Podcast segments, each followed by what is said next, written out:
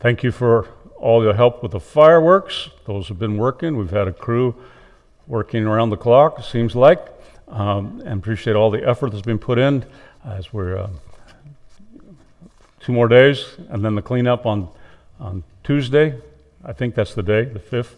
And uh, appreciate all the hard work. Appreciate the participation, the people who are buying the fireworks and sending people to buy our fireworks. Um, Brenton continues to collect shoes, sneakers that you don't need anymore. And then they have another fundraiser for ladies next Saturday at 1 o'clock right here. Uh, Bunko, a $10 buy in that helps to raise funds to get rid of Brenton, send Brenton to YWAM, and to uh, be trained to uh, travel the world with youth with a mission. Uh, also, take note we have a, a note that came from um, Slavic through John Burley, Berkeley, our uh, missions director for Grace International, in regards to things that are taking place in Mykolaiv um, in the Ukraine. And take note of what else is in there. Um, one other prayer request is Jimmy Burchett passed away on Thursday night. Um, that's Skylar's brother in law. Susie and, and, Jimmy, before COVID, were here every Sunday and every Wednesday. Um, but he's had some real physical challenges in the past few months. And he was ready to go home. In fact, he wanted to go home to see Jesus. And he got his wish on Thursday evening. So remember Susie and the family uh, during this time as they process all of that. Tomorrow's a national holiday. You all knew that. Commemorating the day a group of men signed the Declaration of Independence on behalf of the 13 states 246 years ago. If I remember my history correctly, they actually signed it a couple days before, but made it public on July the 4th, 1776. I want to read to you at the beginning of the message this morning, one more time, the Declaration of Independence. It begins this way the unanimous declaration of the 13 United States of America. When, in the course of human events, it becomes necessary for one people to dissolve the political bands which have connected them with another and to assume among the powers of the earth the separate and equal station to which the laws of nature and nature's God entitle them, a decent respect to the opinions of mankind requires that they should declare the causes which impel them to the separation. We hold these truths to be self evident that all men are created equal, and they are endowed by their Creator with certain unalienable rights, that among them are life, liberty, and the pursuit of happiness. That to secure these rights, governments are instituted among men, deriving their just powers from the consent of the governed that whenever any form of government becomes destructive of these ends, it is the right of the people to alter or to abolish it, to institute a new government, laying its foundation on such principles, organizing its power in such form as to them shall seem most likely to affect their safety and happiness. Prudence, indeed, will dictate that governments long established should not be changed for light or transient causes and accordingly, all experience has shown that mankind are more disposed to suffer, while evils are sufferable, than to right themselves by abolishing the forms to which they are accustomed.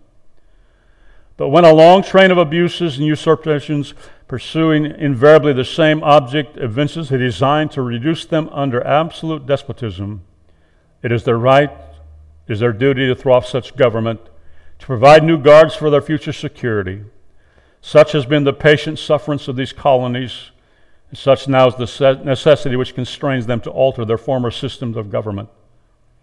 The history of the present King of Great Britain is a history of repeated injuries, usurpations, all having in direct object the establishment of an absolute tyranny over these states.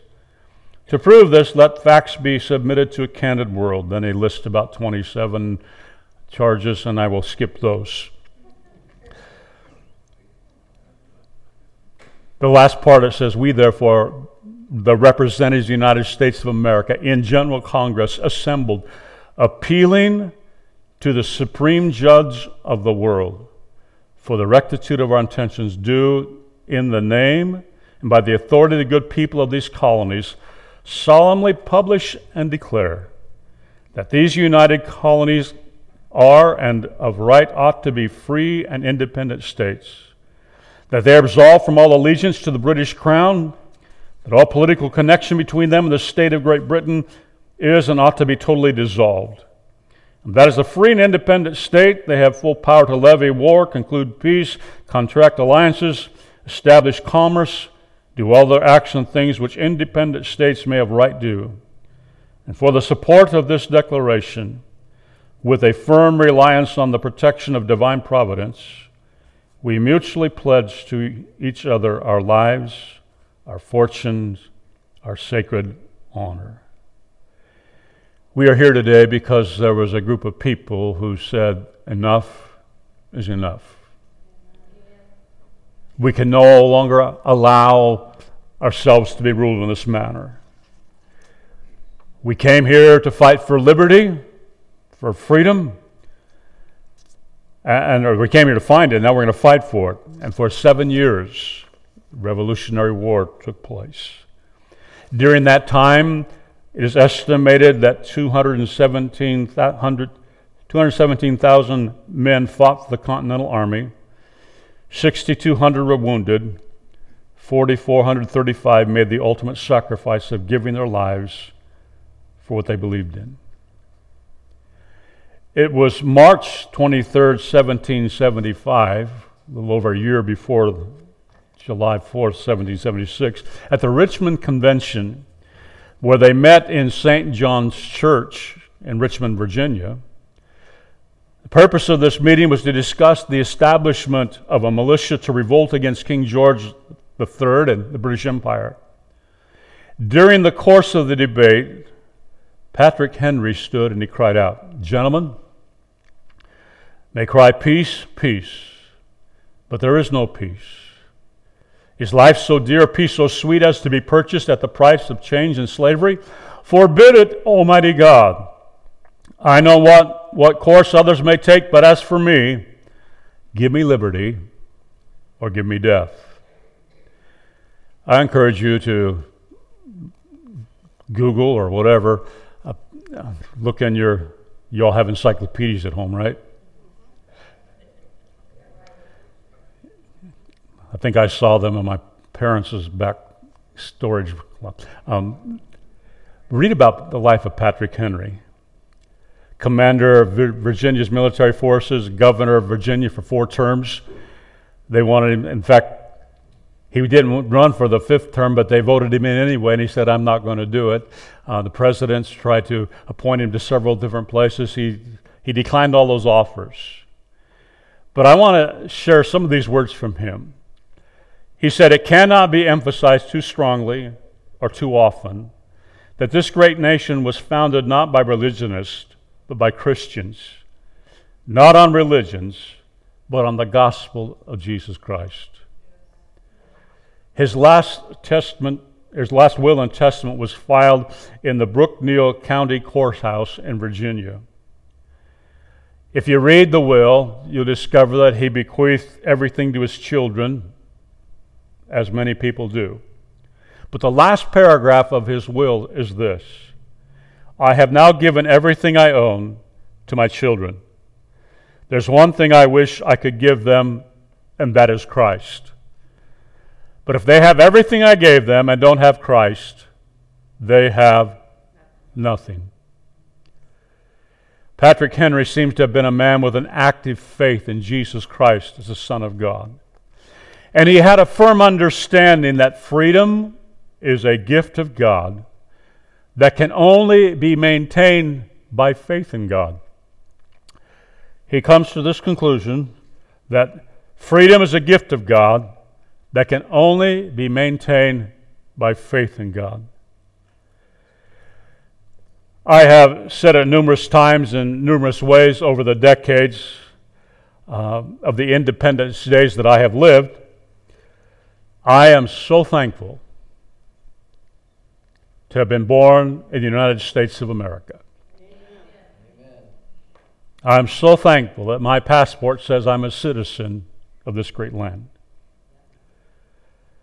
And I do not believe it would be out of line for me to spend some time uh, talking about our history as a nation and our future. But I just want to reiterate the song that we started with this morning God bless America. God, pour out your Spirit in a divine visitation upon America. When I finally got a few minutes to sit down at my desk yesterday to think about today,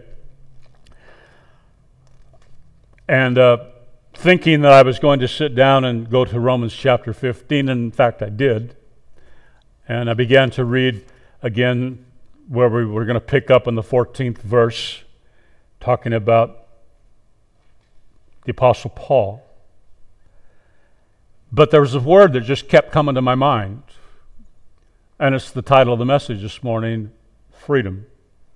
Freedom.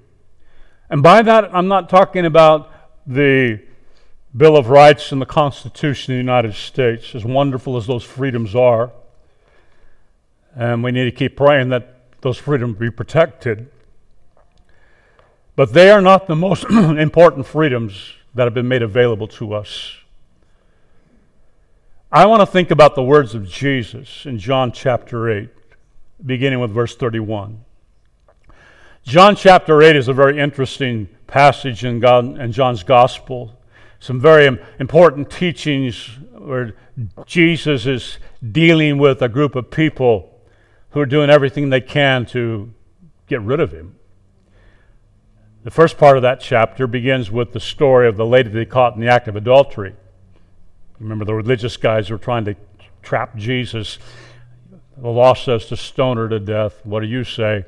And um, so he said, Well, the first person without sin, you can cast the first stone.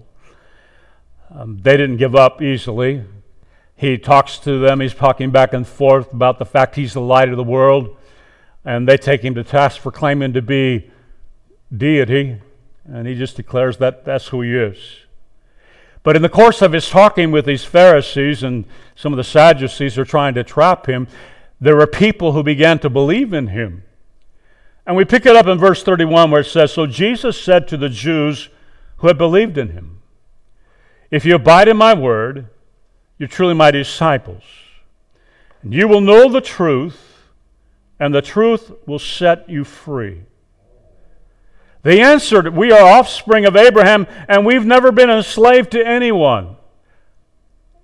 That statement just blows my mind. At that particular moment, they're underneath of the rule of the Roman Empire. And if you read the Old Testament, over and over and over, they were subservient to some other nation because of their idolatry and forsaking God. But it's amazing how Oh, I'll just go on.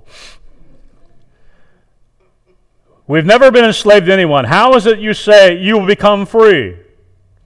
Jesus answered them, Truly, truly, I say to you, everyone who practices sin is a slave to sin. The slave does not remain in the house forever, the son remains forever. So if the son sets you free, you will be free indeed. In this context, Jesus challenges the thinking of the Jewish people who have a desire to be Christ's followers.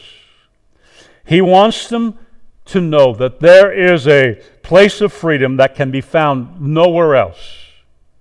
Jesus said, number one, truth will set you free. Truth will set you free. And Jesus just happened to say, I am the truth, the way, and the life. He is truth. At the risk of sounding melodramatic and manipulative, what I sensed in my spirit yesterday, sitting at my desk, was that there are some people today who need to have a Patrick Henry moment on a spiritual level.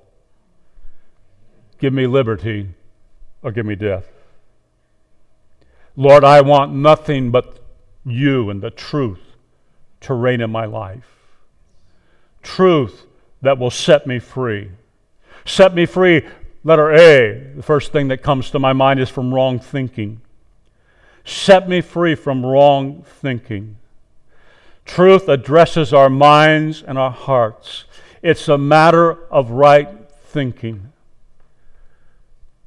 I think a few weeks ago we talked about stinking thinking. And um, the enemy comes to deceive. The scripture said even to deceive them, the elect. But the Lord has come with truth in His Word. If your word, abide in my word, He said, that abide in your word, that our thinking will be right.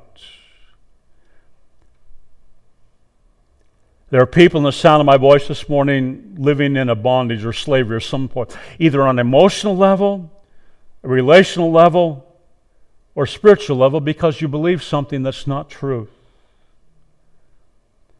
There are people who find it difficult to come to church and to sit inside the sanctuary because they feel inferior to other people. They don't feel like they're as smart as other people. They're not as well dressed in their opinion. They feel like other people are talking behind their back. They feel like I, I have no talents, I have no gifts to give. Who am I? I'm such a nobody, such a loser. But you need to know the truth that'll set you free. The truth is, you were created in the image of God. And if you have opened your heart to the Lord Jesus Christ as your Lord and Savior, you can say these things. Number one, I am a child of God. I am a child of God.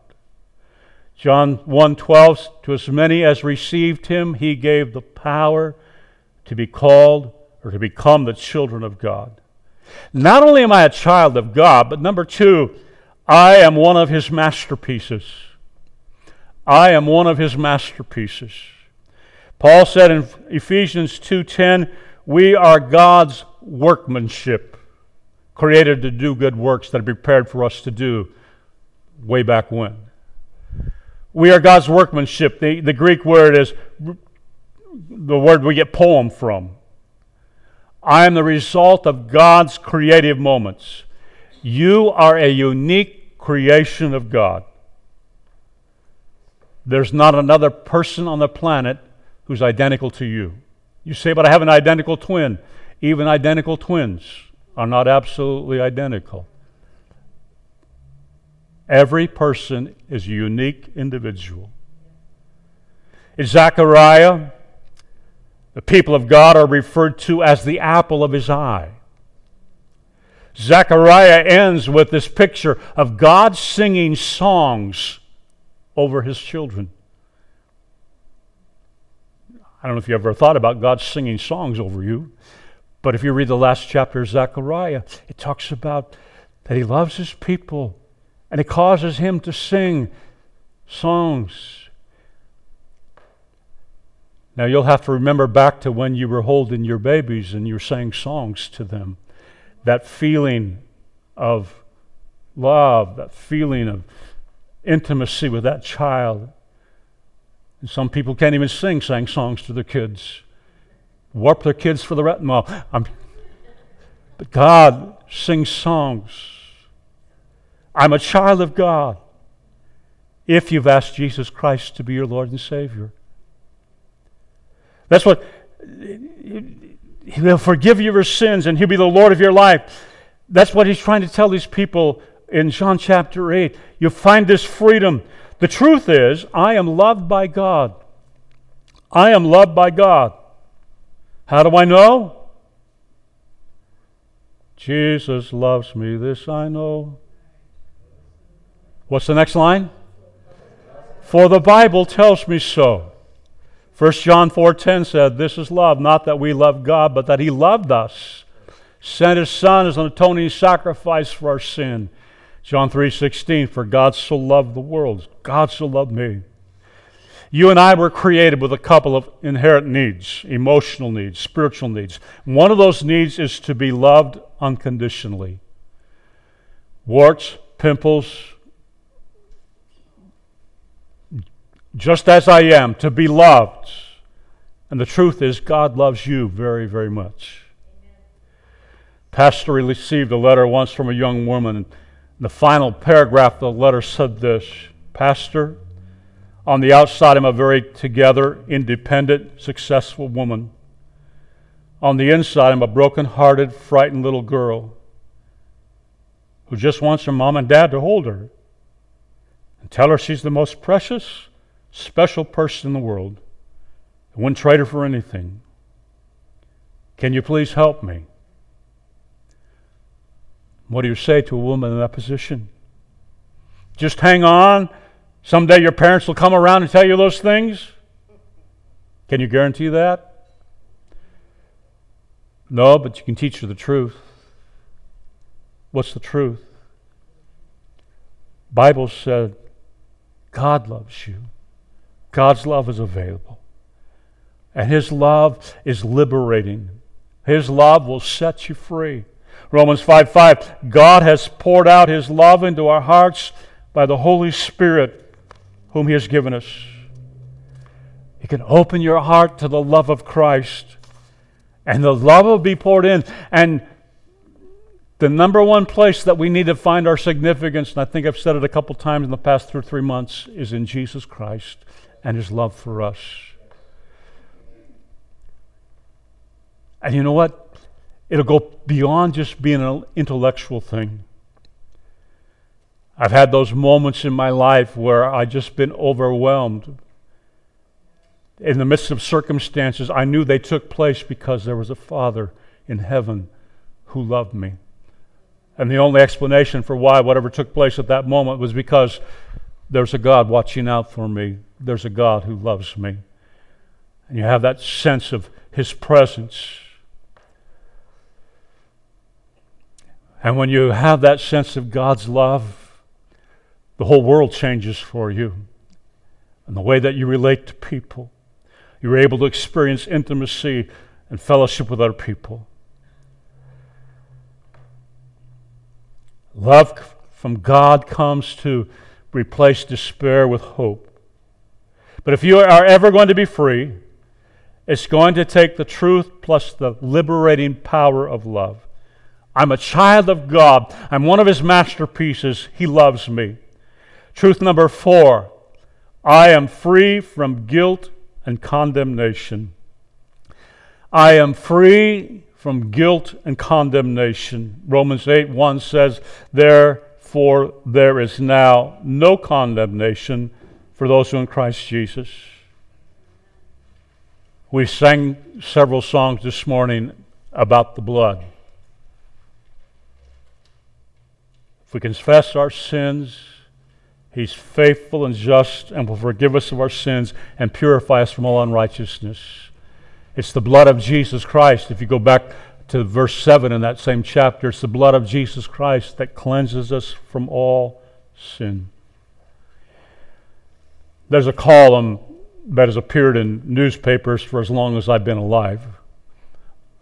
Um, it used to be called Ann Landers, and then her sister was Dear Abby, and now there's Dear Annie because those other two have gone to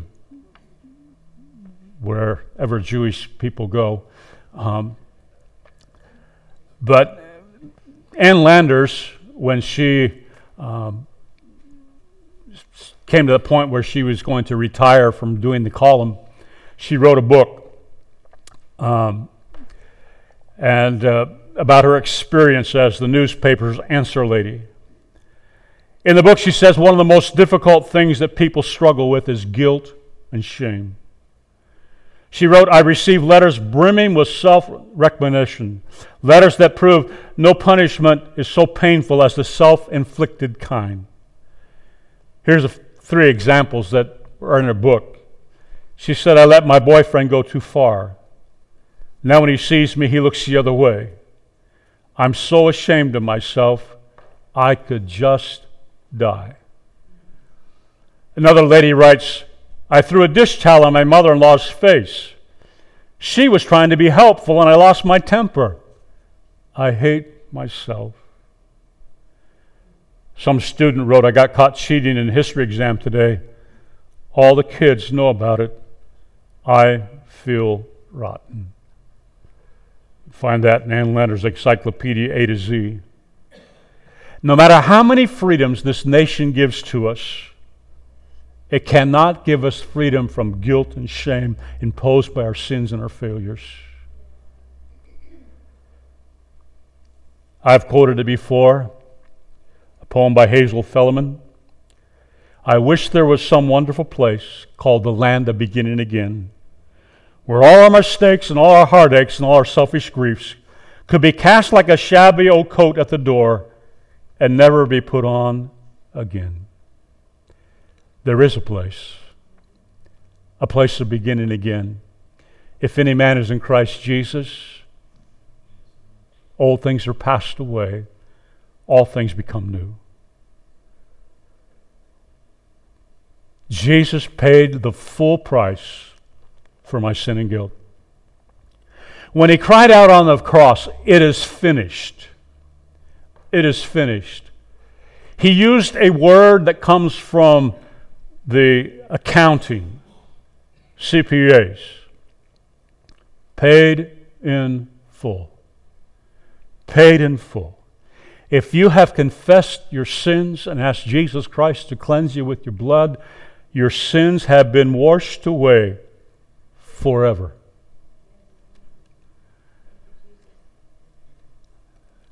I don't understand it, but that's what the scripture says. To never to removed as far as the east is from the west, never to be remembered against me more, cast into the sea of God's forgetfulness. And Corrie ten Boom says that then there's no fishing signs been put up. My sins have been forgiven.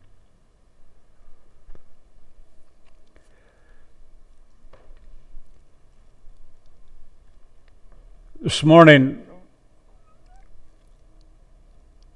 um, there's a whole lot of theological things that I would like to share about freedom, but I'm compelled to zero in on um, a freedom that we find Jesus talking about in Matthew uh, chapter 18. It's the day that Peter came to Jesus and said, well, Jesus was talking to them and talking to them about if your brother sinned against you, go to him and all of this and be reconciled. If you can't be reconciled, take a couple other people with you and work at it. Um, and Peter listened to all this and said, Jesus, how many times should I forgive my brother? Seven? And you remember Jesus' response was, 70 times 7, or some of the new translations say 77 times. Really, the number is, it doesn't really matter whether it's 77 or 490. What Jesus was saying is, who's counting? Who's counting? He said, Peter, I want you to think of this way. There was a king who decided he needed to settle accounts with all of his servants. And, he said, The kingdom of heaven is like this king and his servants. And, and the first man, he said that there's a man who owed him 10,000 talents. A talent was a unit of weight about 75 pounds in the Old Testament. And then if you look at the New Testament, there's a, a, a it was a, a, way of counting money. It really wasn't a coin, but it was a, a way of counting money. And Jesus is using extreme hyperbole. Extreme hyperbole. And uh, in today's dollar, 10,000 talents would be about $6 billion, according to my ESV study Bible footnotes. Jesus was telling a story about a debt a man could not pay. He brings him in and says, Listen, dude, you owe me 10,000 talents. I want that money, and I want it now. And he said, You need to put him and his wife and his children in debtor's prison. They couldn't be in debtor's prison long enough to pay off that debt. So, verse 26 says this So the servant fell on his knees, imploring him, Have patience with me, and I will pay you everything. Have patience. What's this man asking for? Have patience with me, I'll pay you everything. The way Jesus tells that story, he's asking for more time. Have patience. Because he thinks he can figure out a way to make good on what he owes. He's asking for more time to figure out a way to make good on what he owes. Somehow I'll figure it out with my own ingenuity, my own efforts. So the king said, Okay, you got a year.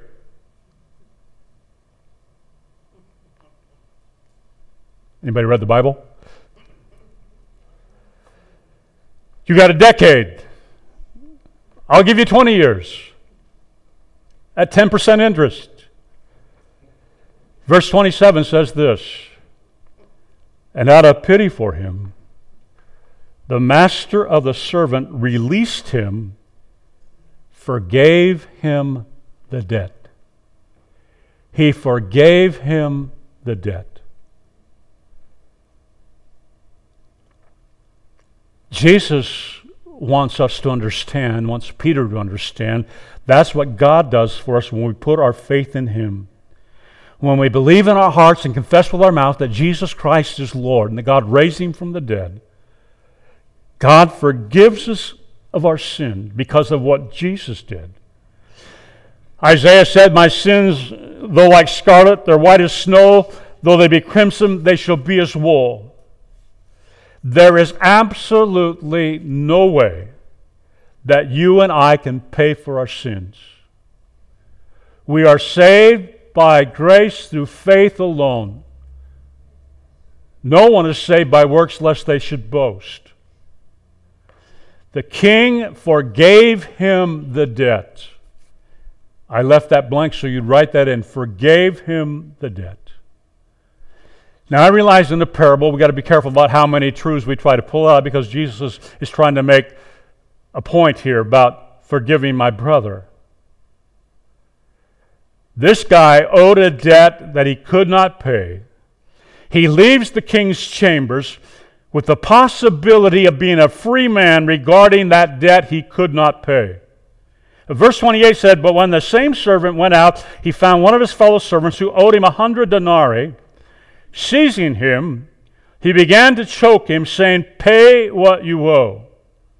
So his fellow servant fell down and pleaded with him, Have patience with me, and I will pay you.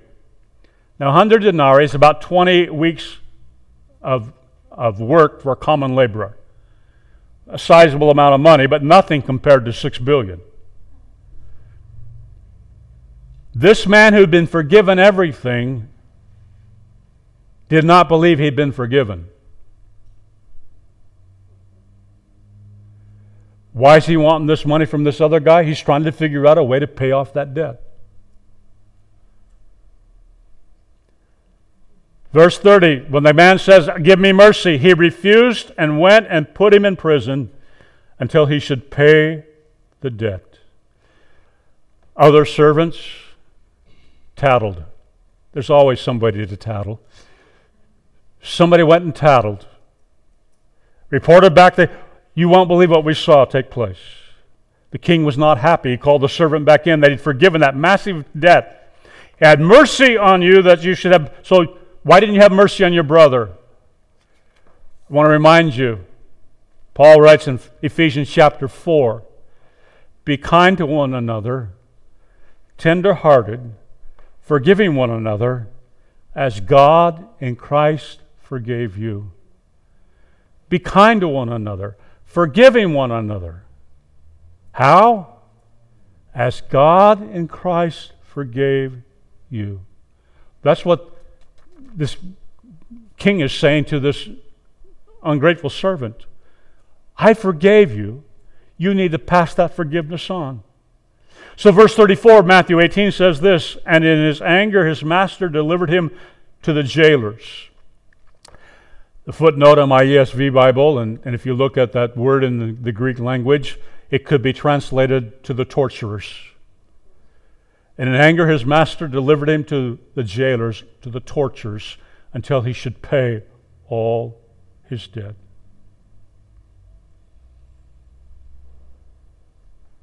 Verse 35 said this So also my heavenly Father will do to every one of you if you do not forgive your brother from your heart. Here's the truth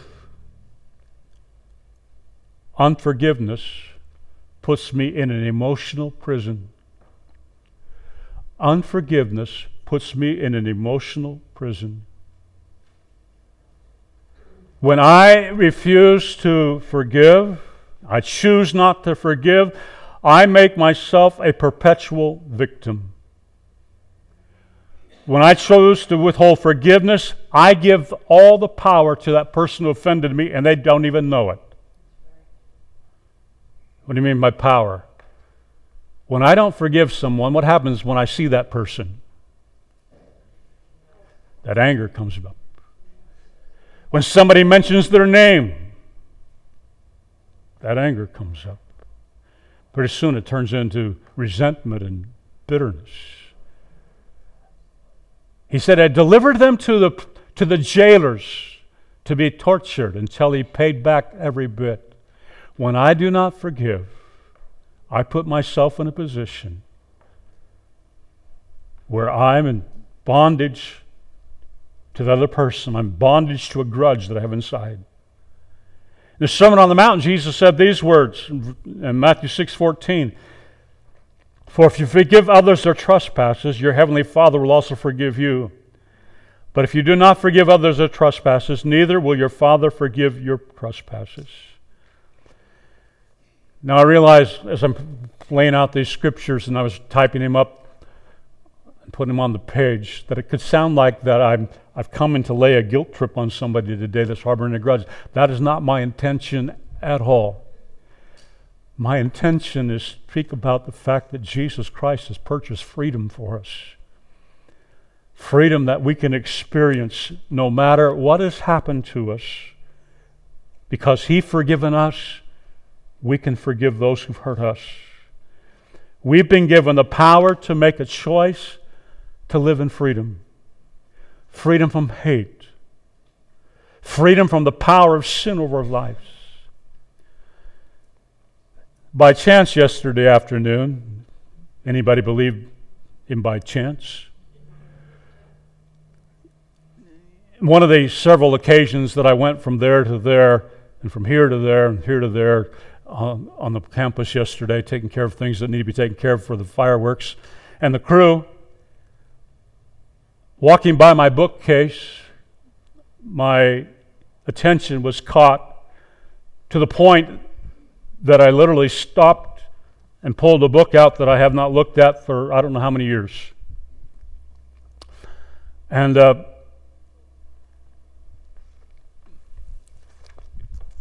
I just looked at the book and I just flipped it open. That's all I did, flipped it open. And when I flipped it open, and I'm not saying this is a great way to study, but when I flipped it open, it came to forgiving, chapter summary. And uh, there was something I told you before that this word freedom just been resonating in my mind all day long even though I was thinking about going to Romans chapter 15 so we can get done with Romans. It's almost been a year. Um, but I opened up and I read this portion of the chapter. The chapter is divided in a couple places, and I'm going to do something that I don't know I've ever done before, but I'm going to read to you this portion of this chapter. This book is written by Joel Manby. Um, he is the CEO, or he was the CEO at that particular time of the Herschend Family Entertainment. They had more entertainment parks around the country than any other place. Um, and uh, he's married to a lady named Marky. The title of this chapter is Mary Lou McCully. Mary Lou McCully was Marky's aunt. and a very special woman who taught me more about the power of forgiveness than any person in my life. She exemplified that one act of forgiveness can ripple across hundreds or thousands of lives across multiple generations. Mary Lou Hobolth married Ed McCully in June 1951. Both loved God, loved each other, and looked forward to a wonderful life together. Ed was a talented man with a bright future. He graduated from Wheaton College in 1949 near the top of his class, the senior class president and a National Hearst Corporation debating champion. After one year of long law school, he decided, along with some close friends and their wives, to move to Ecuador as missionaries. They planned to live among the Waodani, an isolated, hostile tribe deep in the rainforest. In order to reach the Waodani, the young missionaries needed to earn their trust. They began flying over the jungle regularly, even dropping gifts from the airplane. And the Waodani reciprocated by placing gifts in a basket suspended in one spot from the tight circling plane. After months of friendly air to land contact, the five men flew the bright yellow plane into the jungle, landed on a small strip of sandy beach.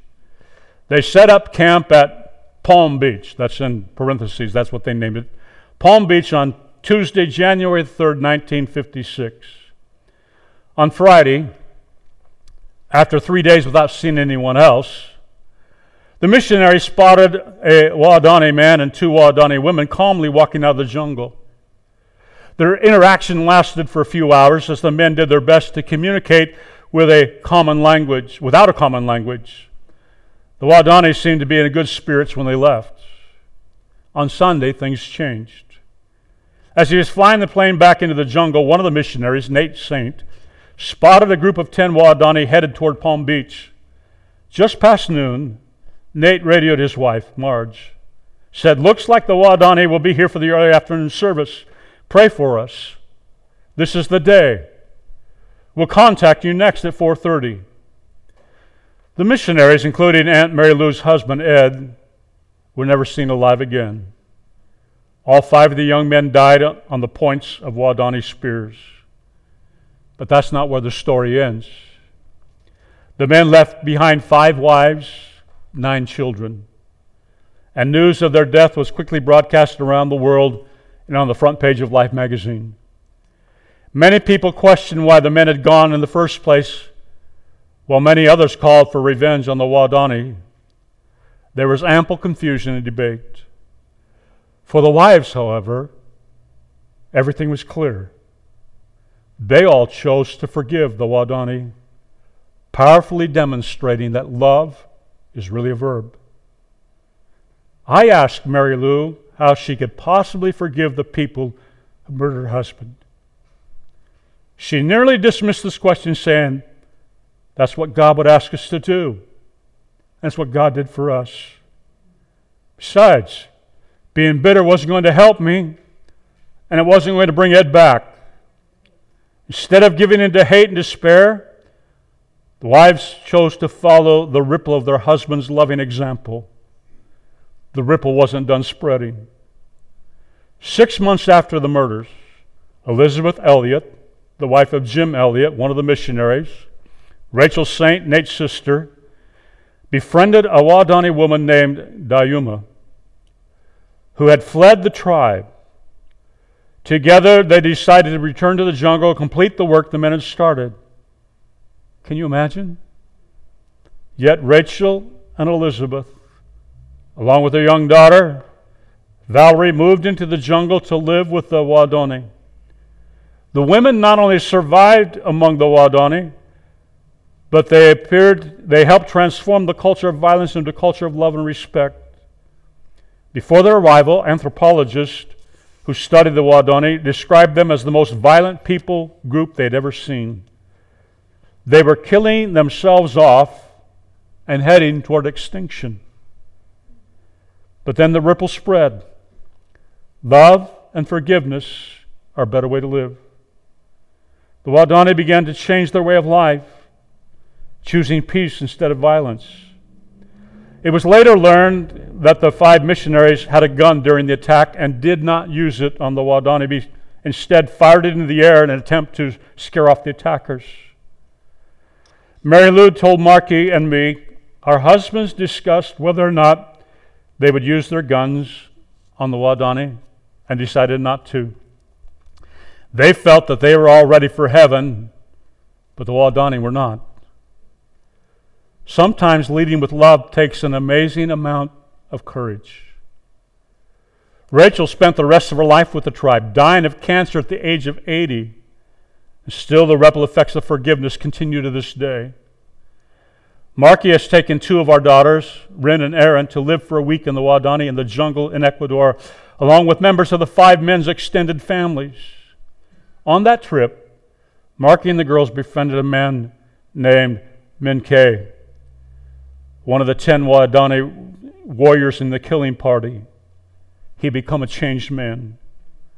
Later, Mincaye made a trip to the United States. He and Steve Saint joined Steven Curtis Chapman, a contemporary Christian recording artist, on tour telling this amazing story. While in the States, Mincaye also attended the graduation of Jesse Saint, Nate Saint's grandson.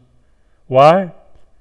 Because Mincaye is Jesse's godfather and had baptized Jesse in the same river where he helped kill Jesse's grandfather 40 years before.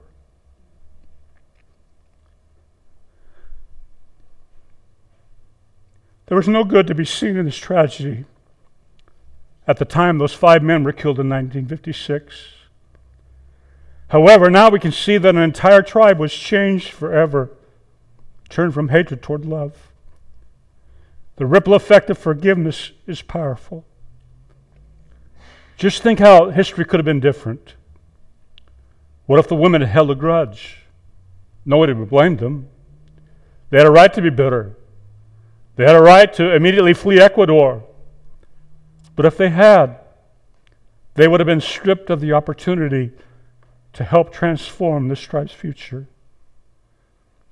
In your notes, I have forgiving someone who wrongs you. He goes on to say, I remember clearly when Marky first told me this story, I thought this can't be true. Nobody would go back into the jungle to minister savage troop that had just killed their spouses. Who could forgive in that situation? When I spent sufficient time with Mary Lou, however, I could see she was a rare person. Gentle and kind, but tough as nails at the same time. She was a woman at peace with herself and with God.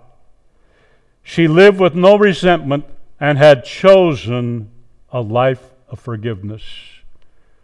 Chosen is a key word. Forgiveness is a choice. Chosen is a key word. Mary Lou's life demonstrates that it isn't about what happened to us so much as it is about how we react.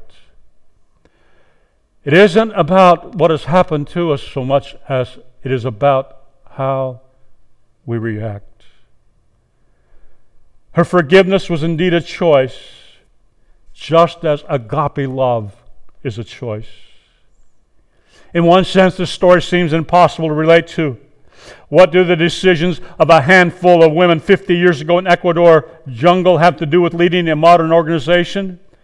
But once we understand that forgiveness can cause unimaginable positive transformation, we see how essential these women's model is for the leaders of today.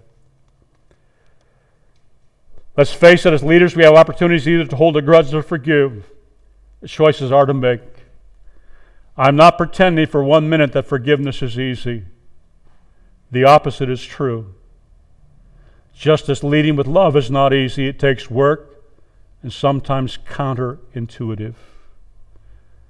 I'll just pause and say that again. Forgiveness is not easy, but it's a choice that has to be made. Because when we choose to forgive others, it releases our anger and allows a deep wound to heal. When we choose to forgive others, it releases our anger and allows a deep wound to heal. Bearing a grudge keeps a wound open. And although we don't always realize it, We're the ones who are harmed rather than the ones who harmed us. If we don't forgive, anger lives in us. Angry leaders create fear in an organization. They can lead employees to avoid risk and please the angry boss at all cost. This will not maximize any organization. Forgiveness releases you, not the person you are forgiving. Forgiveness releases you, not the person you're forgiving. I don't forgive for that person's sake, I forgive for my sake.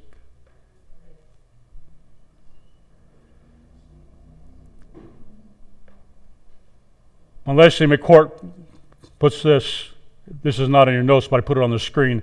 Resentment is like taking poison and waiting for the other person to die.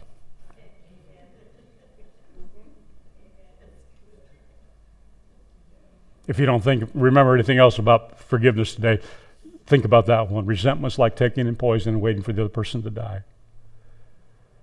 A lack of forgiveness makes us unattractive. We can lose respect as a leader. Have you ever gone to a class reunion and talked to an old classmate who's stuck in life? An incident occurred that they cannot forget. Since they cannot forgive, their life remains forever stuck in the same spot. They're still angry and unable to move forward. I think Jeff Henderson, pastor of Buckhead Church, is right. We need to release the grip of the grudge. We need to release the grip of the grudge. Forgiveness is not easy. It doesn't always turn out as a plan, but it's always the right thing to do. An act of forgiveness is like a pebble in a pond. Ripples can continue far beyond our ability to know. And the final question is there someone you need to forgive? Is there someone you need to forgive? We're going to sing Amazing Grace. My chains are gone. I've been set free. And I want to challenge whoever it is that the Holy Spirit is zeroing in on you today to allow those chains to be broken by determining in your heart I'm going to forgive that person or persons.